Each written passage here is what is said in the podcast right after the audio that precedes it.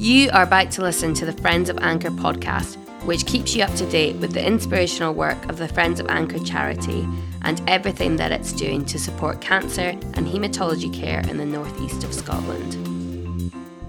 Hello, and welcome to episode 4 of the Friends of Anchor podcast.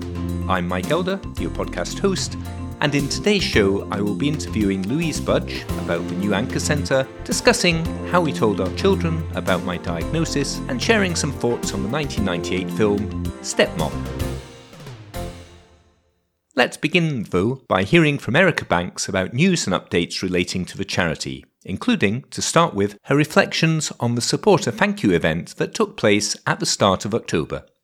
It was a lovely day. We had about just shy of 200 people through the doors at the Institute of Medical Sciences. Purpose of the day was really just to let them know how the funds over the past few years have been spent in research and in patient well-being and medical equipment we had a full day, kind of freshers fair style, with clinicians showing off the equipment that's been funded through the years, researchers taking groups of people off on lab tours. So off they trotted down the corridors to go to, you know, lab tour number one where X, Y, or Z happens. And the lab tours were all fully subscribed. Tremendous. People learning about breast cancer and various different types of cancers. They came back and said that the tours were super engaging. I think that just drives home the impact of every penny given by fundraisers and donors. Absolutely. That sounds great. And this month, our focus, rather than being on fundraising events, I think is going to be on well-being as a really important strand of Friends of Anchor. Well, it's perfect timing for that question because after such a long period of a lot of our services being on hold or impaired in some way due to the pandemic, so many of our services have come back online in full strength. And as of November, we've got some nice additions back into the wellbeing service provision. Uh huh. So, a couple of dates for people's calendars. Our next well-being patient retreat is on January the 14th. So, this is quite a new thing for Friends of Anchor. We've done two to date, and this will be our third. And it's a day to come along and try out some of our therapies and services. So there's a mindfulness taster session on the day. You can also sample our therapies like the nail tech therapies and massage. See what support is out there for you from Friends of Anchor. It's a chance to meet the team if you're going to be in for treatment on a regular basis or an irregular basis. It's a chance to see who can offer you an extra layer of support when you're in for your treatment and care. So that's on January the 14th. Sounds great. Best way to register for that would be to email wellbeing at friendsofanchor.org. So for any services that the wellbeing team provides, that's a really easy and simple way to get in touch. Also, you can get in touch through our website, which is very easy to remember, friendsofanchor.org. Great. And what else? So, new services coming online. Let me tell you a little bit about those. We'll soon be starting a new listening service. So, a big thing that people tell us in Friends of Anchor, or they'll write to us, or when we're chatting to them, is the difference that it can make just having someone popping into the room if they're an inpatient to say a quick hello and see how they're doing and just be there for a chat if that's what somebody wants. And we hear a lot of good about that. So we're switching on a new listening service. Okay. Which is going to be a dedicated service run by a fantastic volunteer called Ashlyn. She's got so much experience in this area. And that'll just be a chance for her to be someone to pop in and be unconnected to your medical care, unconnected to the NHS, just to sit and have a chat. And if there's anything patients would like to offload, then that's a chance to do it. That's really good. Anything else? Yes. Oh, there's plenty going on. We also have patient packs. We've carefully built individual packs to contain items that are relevant to people at certain points in their treatment journey. And now it's all packaged together in this really useful box that just contains everything that they need at that moment in time. And the newest pack that we've put together is a radiotherapy treatment pack. So that will be given to patients when they embark on radiotherapy treatment radiotherapy is a final point in the treatment experience for a lot of people. And it can be a point in time where people find themselves saying, okay, I'm coming to the end, but I still maybe feel as though there could be an additional support that I could benefit from. We hear sometimes that treatment's over and all of a sudden it doesn't so much feel as though the support's there anymore. So this box comes with a signposting leaflet, I suppose, for want of a better word, just to bring people up to speed with what else is out there. The idea is to signpost them to other services from Friends of Anchor and from other third sector charity organisations that could be useful to them at that point in time. Community support, financial support, getting back to work support, all of this stuff is out there in Aberdeen. So this is a concerted effort to make sure that they've got that information to hand as well. That's really good. And are there any final points that you'd like to make on the well-being theme?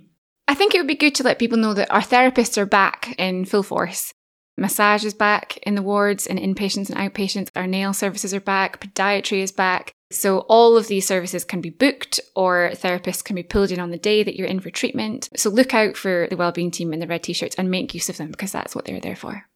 And just before we finish, Erica, I know that you're getting very excited about Christmas, and I imagine that you'd like to tell us about how Friends of Anchor can help us with our Christmas shopping. We love Christmas at Friends of Anchor. We do get pretty excited about it.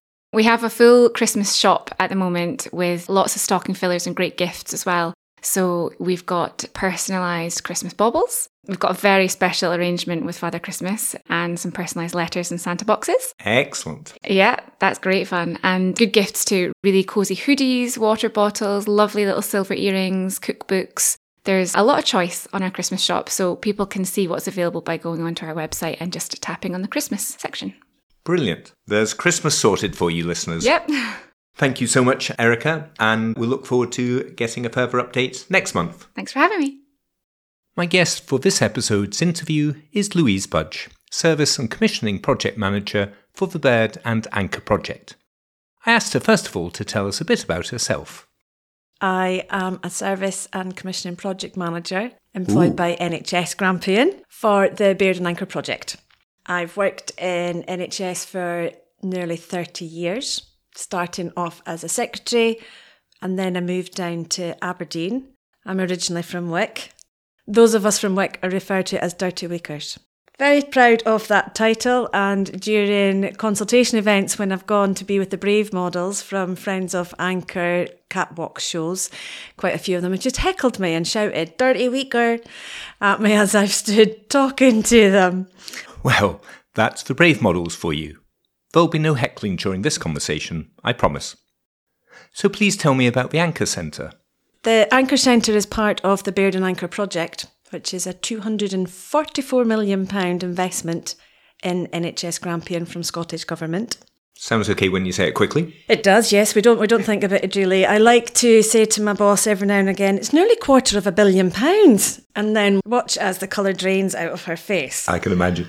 It will be, though, that we are providing two state of the art facilities on the Foresterhill Health campus. And whilst they're based in Aberdeen, we do serve the population for Grampian, Orkney, and Shetland. The Baird Family Hospital will provide services for all maternity services, breast services, gynecological services, inpatient and outpatient. And there's also six theatres going to be in there and a patient hotel, which will be free of charge primarily for our patients who do come from Orkney and Shetland. And the Anchor Centre from one of your previous podcasts, people will know, is the Aberdeen and North Centre for Haematology, Oncology and Radiotherapy. And it will be providing our day patient and outpatient accommodation for our patients from haematology and oncology and those who are coming to get their radiotherapy. And that will be quite a change from the, the current provision in that area. Absolutely. We have been on the wards recently.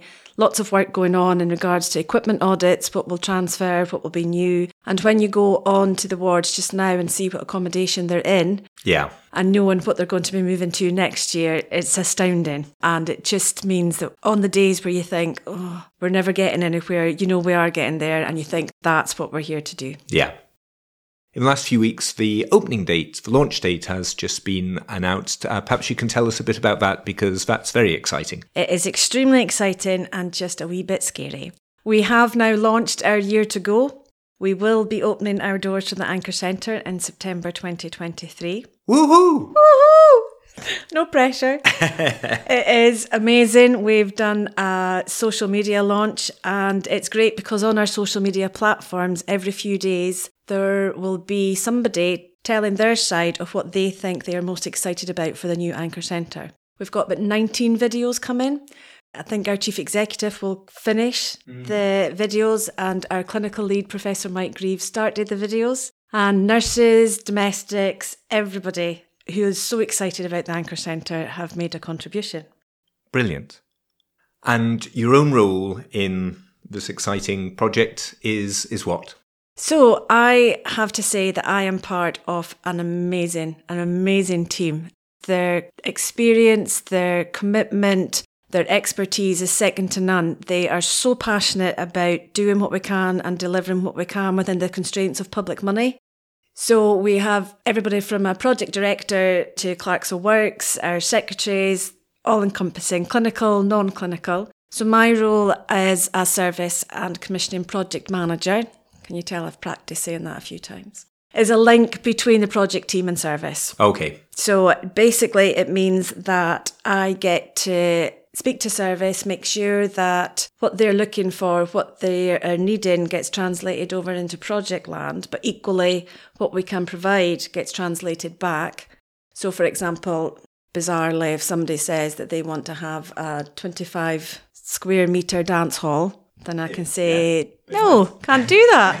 However, what we can have is a space that could be used for something other than just doing some yeah. teaching and education. So it's just being at that link back and forth between what service needs and what my job is within project. My job will significantly change over the next 12 months as we move into the functional commissioning phase. And that is when we actually get the building ready for occupation by the service. Okay, a key phase. It is, it is. And it means that everything that we've gathered from service, their needs, from all the consultations that we've done with staff, with patients, with public, all accumulates into a nine week period where the building becomes ours as NHS Grampian. It's handed over from Graham Construction. Okay. And we have nine weeks to get everything in, tested, cleaned, functional, ready for opening the doors on a Monday morning. I guess you're not taking holiday in July or August or September next year. None at all, none at all. And then afterwards, I'm just going to lie in a darkened corner. Fair so, enough. Yes. and can you explain to us the relationship between Friends of Anchor and the Anchor project and how you get involved in that as well. So, Friends of Anchor are just phenomenal. I've spent a long time practicing that word because I can never say it. Syllable perfect. Phenomenal. And they are fantastic. They have provided the project team with so many opportunities for us to go and speak to the people who are going to be using the building. I like to refer to everybody coming through the Anchor Centre as having a wheel and every single one of us takes a role as a spoke in that wheel. And Friends of Anchor have their very own spoke. Everybody needs everybody to get that wheel still turning. NHS has a spoke, Friends of Anchor has a spoke, voluntary sectors have a spoke. Everybody's got a spoke. Friends of Anchor provide services that NHS is not funded for, they're not core funding, but it's those services that make the patient's journey bearable coming into an environment which will now be light, airy, friendly, welcoming, they will experience having the Friends of Anchor host team meet them at the door. It's quite daunting first coming over a threshold for a building, especially when you come not knowing what you're coming for. Absolutely. So, those smiling faces that'll be there, that little bit of comfort, they will be there to greet them when they come in. But Friends of Anchor, as you know, are a service that are there, but they're not in your face. So you can seek them out, they're quietly there. They will provide the welcoming service, they will be providing the refreshment cart, which allows people to have a cup of tea or a cup of coffee or water before they go to their appointment. They will be having people available to help with the information space. Upstairs on the first floor, they will have a complementary therapy room. I'm very excited about yeah. this. Half will be for massage and half will be for podiatry and for hairdressing. It's important that we have a private space because not everybody wants to have that discussion out with. And it also means that when patients are coming through and they're not fit to have any services at their chair side, there's still an opportunity for them to benefit from a complementary therapy on a day where they are feeling better. That's good. So, Friends of Anchor, I can't say enough good things about them. They've been very tolerant with me. I just turn up all the time and speak too much, and I'm just. I, I can't believe that for a moment, Louise. I do. Anybody will tell you, and they stand at the back of the room when I'm doing a talk, a presentation, consultation, and they're very polite and they give you the hand movement as if to speed you up. And eventually they just go, Time, Louise! And I still ignore them. But an amazing partnership, an amazing charity, 25 years of supporting yeah. the Anchor unit. Just amazing.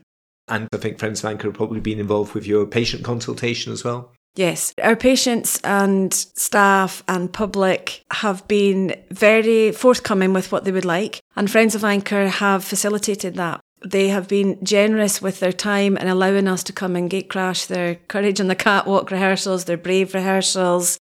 Just this past week, we were at the donor event that they held in the Medical Services Building on Foresterhill campus and allowed us there as well to spread more word about the Anchor Centre, explain and highlight the partnership with Friends of Anchor and NHS Grampian. They are undertaking to fundraise £2 million to deliver the difference for the Anchor Centre. Fantastic. It is amazing. It is astronomical what they're doing, what they've achieved, but also it allows us to make sure all the way through when we speak to patients and we say things like, What is it you're looking for? What's important to you? What matters to you? So that's what Friends of Anchor do as well. They give us choice. They make sure that patients' choice is heard. Fantastic. No, that's really good. So, Louise, in terms of dates and the 10 months or so ahead, can you just tell us about any key dates during that time, what we should look out for? So we're now into November. So November and December, we will be doing some consultation with public patients and staff around the art strategy. So look out for an invite there, which will come via Friends of Anchor as to how you can be involved in the art strategy. Great. In January, February, there's another Friends of Anchor event that we're hoping to come along to and speak to people about chairs, as in waiting room chairs. Okay. Very exciting stuff. Very important. During the nine weeks of the functional commissioning phase is where we will have open days and we will be in touch with Friends of Anchor to facilitate how we get people who've helped us in to see the building before it opens. Terrific. That's really helpful to know. And I believe that you've been known to don a Friends of Anchor volunteer t shirt yourself on occasion. Is that right? Absolutely. Is that just because Erica's so bossy, or is it because. No, it's because I'm so bossy and I want to be there. I want to be involved. I want to see what's happening. Even my dog has got a red, he's not got a red t shirt, even I tolerate that, but he's got a dog bandana. Fantastic. Sarah Jane described it in her podcast as being part of a family, and that's what they are. The Red Army is a family. Definitely. And sometimes you might only see these people once a year, but when you see them, it's like you just saw them yesterday. And it's actually a privilege to be able to give my time back and to see just amazing things that they do. And we've done courage and we've done brave. And one thing I will never repeat, though, ever, is that we did some fundraising for Friends of Anchor when they did the Anchor Wipeout. All right. mm-hmm. And our project team was Snow White and the Seven Dwarfs. So our technical supervisor at the time, Hammy, dressed up beautifully as Snow White, and the rest of us dressed up as dwarfs. So here I am as Grumpy in a red tutu and yeah, and stripy socks and the hat, the dwarf hat, everything. It, it was not a pretty sight. However, what was less pretty was the fact when we were doing the obstacles, I got stuck. Oh no. Yes, stuck with my head at one end and my red tutu at the other end. And the commentator laughing, saying, Are you okay? I went, to look like I'm okay? So I love Friends of Anchor. I love wearing my red t shirt. I will never, ever dress up as a dwarf and do Wipeout ever again. I'm not quite sure how to follow that, except perhaps by asking you for some final reflections on the Anchor Centre project. So, Graham Construction are who are responsible for the building of these buildings, and that's what they do they build buildings. We are so much more than building a building, we are creating an environment. We are creating a space for our patients to get the best possible care. We're creating a space for our patients' relatives, carers, friends, whoever's accompanying them, for them to know that they're going to get the best possible care. We're also creating a space for our staff. Our staff relentlessly give their very best. They're amazing. And we just want to make sure that they are in a facility where they will have a dedicated staff room with a dedicated terrace. Terrific. We went on a site visit last week and I was there with a couple of people from the anchor unit just now. And one of which, at the first time she'd been on site to the site visit, and she was emotionally overcome at the space that her staff will now get. Great. And then she went out and walked into the treatment area and could immediately envisage herself speaking to patients, seeing how the patients were going to be enjoying the space. There are what we class as touchdown spaces within the big treatment area, which means the staff will have line of sight of the patients at all time. Great. Not going to be tucked away behind a corner and worrying that they cannot see them. And That's really good. Yeah, she was she was just blown away, and that is Do you know, Mike, on a day when you think, why are we doing this? Why are we, you know, having this long conversations about taps and long conversations about drains? And then you do that site visit and you think that's why we're doing it. Yeah. And that's why that's why we're here. Yeah. And you go home at night going, yeah, we've got this. Um, don't get me wrong, we're going to have missed things. We're going to get things wrong. Well, of course, yeah. We're going to go into the building on the first day and we're all going to go, how on earth did we all manage to miss that? But with a project which will be, you know, eight years in the making, it's going to happen. But it's stuff that we know we can hopefully fix. But we also know that there's a bit of every single one of us in our project team is in that building. And that's that's what we're here for. NHS, you go into NHS with a purpose. Yeah. The patient is always front and centre, always focal. And that's why we do what we do. Terrific. And have you got perhaps a final message for Friends of Anchor and the Friends of Anchor team? I really want to say thank you. I cannot express enough how grateful I am towards them, not just as a charity and everything they're doing, but as individual people. They're amazing. They're terrific. And they they make me want to be a better person when it comes to my job, knowing what they are doing for our patients. And what would you like to say in closing to people who are currently fundraising or are thinking about doing an event? Thank you. Do it. Do it. Go and dress up as Grumpy. Do whatever you need to do. Just do it. But thank you. Every single penny that you raise makes a difference. And it doesn't matter what it is you do, it doesn't matter how big, how small. Just get involved and do it. If you've got an opportunity to pull on a red t shirt, do it. It is an amazing and humbling experience. So, thank you so much for everything that you've done, whether it's been for the Anchor Together appeal, whether it's been the last 25 years for helping Anchor Unit, and everything that they've funded during that time. Thank you. Great. And thank you, Louise, for coming on to the podcast. I've enjoyed it far more than I thought I would. When Erica said you must get Louise on to talk about the Anchor project, I thought, okay, we'll do that, but it might be a bit dry. But I didn't know we'd be talking in such a fascinating way about taps and drains and grumpy during wipeout, etc., etc. So thank you very much indeed, Louise. Thank you so much for having me. Thank you.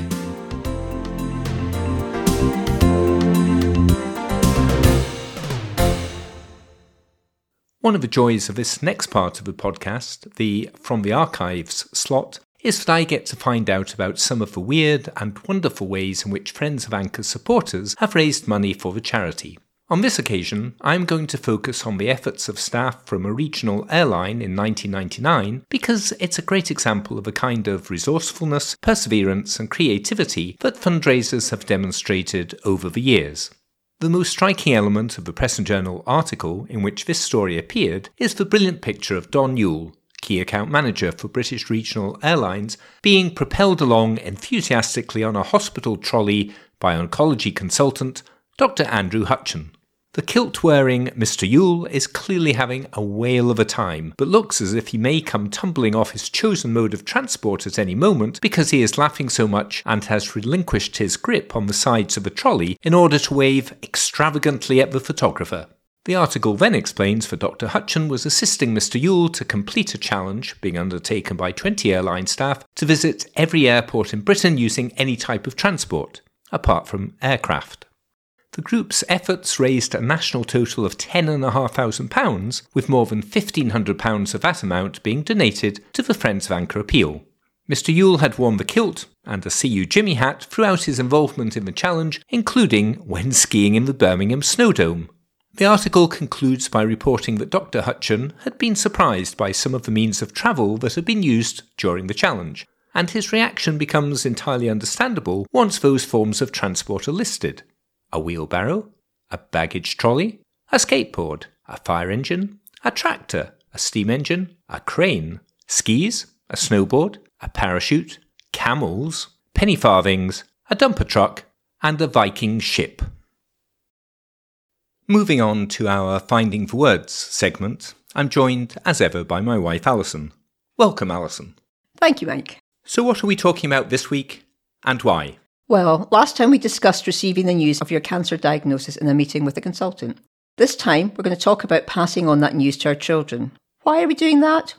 Well, that's a good question. But despite it not being the easiest of topics, we felt that we wanted to cover it in this series because family conversations and interactions are so important when dealing with a major life change of the kind that we went through in autumn 2017. We should probably start then by itemising our children for our podcast listeners. I'm not really sure I want to itemise them, but we have three grown up children, two girls and a boy, who were 24, 29, and 31 at the time of your diagnosis. They're somewhat different personalities, but get on really well, most of the time, and are really great company. We love them to bits, and we see a lot of them as they all still live locally. And so the situation was that they were aware that I had some medical appointments regarding a lump in my groin area, and we then let them know that we were going into the hospital to have a meeting with a consultant. And what was really interesting about that was we asked them all how they wanted us to pass the information on to them after the meeting. One of them wanted a text, another opted for a phone call, and the third was keen to talk about it face to face. And while those responses were partly due to their circumstances on the day, the way that they each processed the information was very much in line with their different personalities.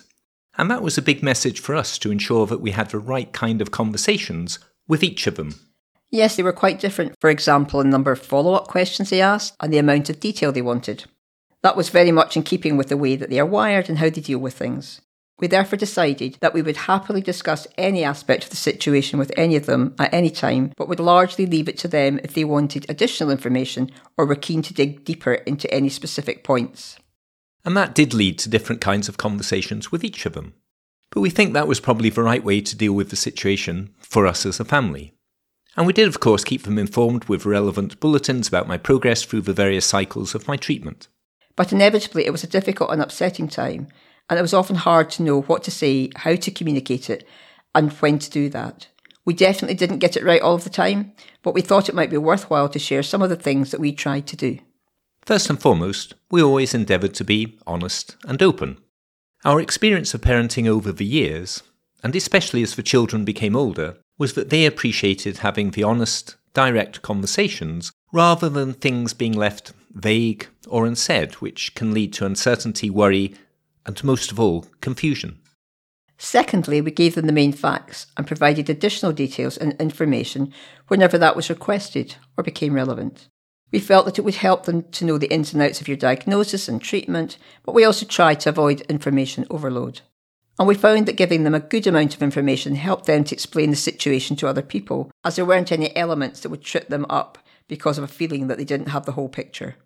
Thirdly, we let them know how we were feeling about the challenges ahead, how we were planning to deal with things practically, but also our thoughts about how we were hoping to be able to deal with the situation individually, as a couple, and as a family. We also tried to make room for everyone's feelings. It was very important to us that we were all in this together and that we would support each other. We didn't want to impose unreasonable expectations of holding everything together perfectly, when it was likely that each of us would experience a wide range of powerfully felt emotions and would have some wobbly times. And indeed, that came to pass, with the roller coaster of emotions taking each of us on multiple rides, sometimes even within a single day. We also tried to ensure that we discussed practical issues that could be helpful, ranging from how to deal with different kinds of questions from people to how to make life as straightforward and simple as possible for all of us. And what was also very important, I think, was that we tried to live out our faith in those new circumstances in a way that was real and meaningful not only for us, but also for the children. When something happens to bring home the realization that your parents aren't going to be around forever, that can be pretty challenging and hard to process. Getting the balance between optimism and realism is definitely tricky in those circumstances, but we did our best, I think, not to shy away from the possibility of less positive outcomes while still appreciating the precious nature of life and the richness of the relationships that we are so privileged to have. And one of the other things that was very important, I think, was that we tried to give all of the children the time that they needed to process the situation, talk things through, and just be with us. Yes, I would definitely agree with that. Despite a recent conversation that I had with one of our children, I really thought that I had done pretty well in that area, but the feedback that I received was that I had actually closed down at times when undergoing treatment and hadn't been as communicative as I thought that I had been. And when I asked you about it, lo and behold, you confirmed that part of my coping mechanism had definitely been to go into an energy saving mode that was characterized by significantly reduced levels of communication at times. Well, you said that you wanted the honest conversation, and I was happy to oblige, although I can completely understand why you dealt with the situation in that way. We're going to leave it there for today. We appreciate that everyone's situation is different, and that a number of factors, not least the age of the children, can affect how we deal with these issues. But we hope that this conversation has been of some help and interest to you. And if you'd like to get in touch with your own comments or feedback, please email us at foapodcast at freerangepodcasting.co.uk. We will be delighted to hear from you, and we very much hope that you will join us next time when we will be talking about some of the other conversations that we had when letting people know about Mike's diagnosis. Our and finally slot episode this month features seven facts and observations about the 1998 film Stepmom, starring Susan Sarandon and Julia Roberts. Number one, the director really is called Chris Columbus, and his production company really is called 1492 Films, in homage to the discovery of America by the original Christopher Columbus in that year. Second point, Columbus has an impressive directing portfolio, including Home Alone, Home Alone 2, and the first two Harry Potter films. Number 3. Stepmom is billed as a comedy drama, despite telling the story of family frictions as a terminally ill mother battles not only cancer, but the feeling that she is losing her children to the woman who is about to become their stepmom. Next up is the fact that the film is dedicated to Irene Columbus, the director's mother, who died from cancer on December 28, 1995, at the age of 61. Number 5. Columbus often gave roles in his films to family members, with each of his four children appearing in at least one Harry Potter film, and his mother having a walk on part in Nine Months, which starred Hugh Grant and Julianne Moore. His eldest daughter, Eleanor, also features in Stepmom as a girl in the school play. Number 6. The film was released on December the 25th, 1998, and its storyline concludes on Christmas Day, with added poignancy being created by the fact that the anniversary of Irene Columbus's death comes just after Christmas, on the 28th of December. And finally, number 7. Think carefully before you watch Stepmom as a date night with your wife because you're interested to find out what it will be like to watch it after having had cancer compared with the pre cancer viewing experience. Certainly, you should only do that if you're prepared to have tears streaming down each of your faces during that final scene when acceptance is finally achieved, as Susan Sarandon's character says, Let's get a picture with the whole family, and Ain't No Mountain High Enough starts to blast out as the image freezes and the credits roll. So, thank you very much indeed for joining us for this episode of the Friends of Anchor podcast and please get in touch with your thoughts, feedback, questions, and suggestions via email at foapodcast at freerangepodcasting.co.uk. I hope that you will join me again next time when my guest will be fundraiser extraordinaire, marathon man Matt Huntington. In the meantime, this week's shout out goes to all of those contributing to the new Anchor Centre in whatever capacity. Thank you so much for your attention to detail and your determination to create the best possible facility for cancer and haematology care in the northeast of Scotland. Your efforts are greatly appreciated. This podcast has been brought to you by Free Range Podcasting.